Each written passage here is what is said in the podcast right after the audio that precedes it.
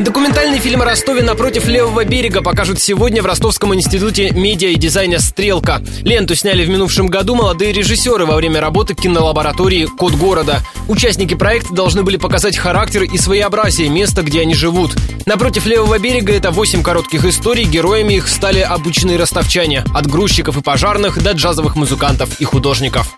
Все, что я им рассказал, учился, там, инженерная работа, пришел к выводу, что лучше всего, конечно, было работать и общаться с козлом. Премьера фильма в Ростове состоялась в середине августа. Ленту показали на кинофестивале Bridge of Arts. Ранее «Напротив левого берега» получил гран-при как лучший документальный фильм на международном кинофестивале «Золотой абрикос» в Ереване.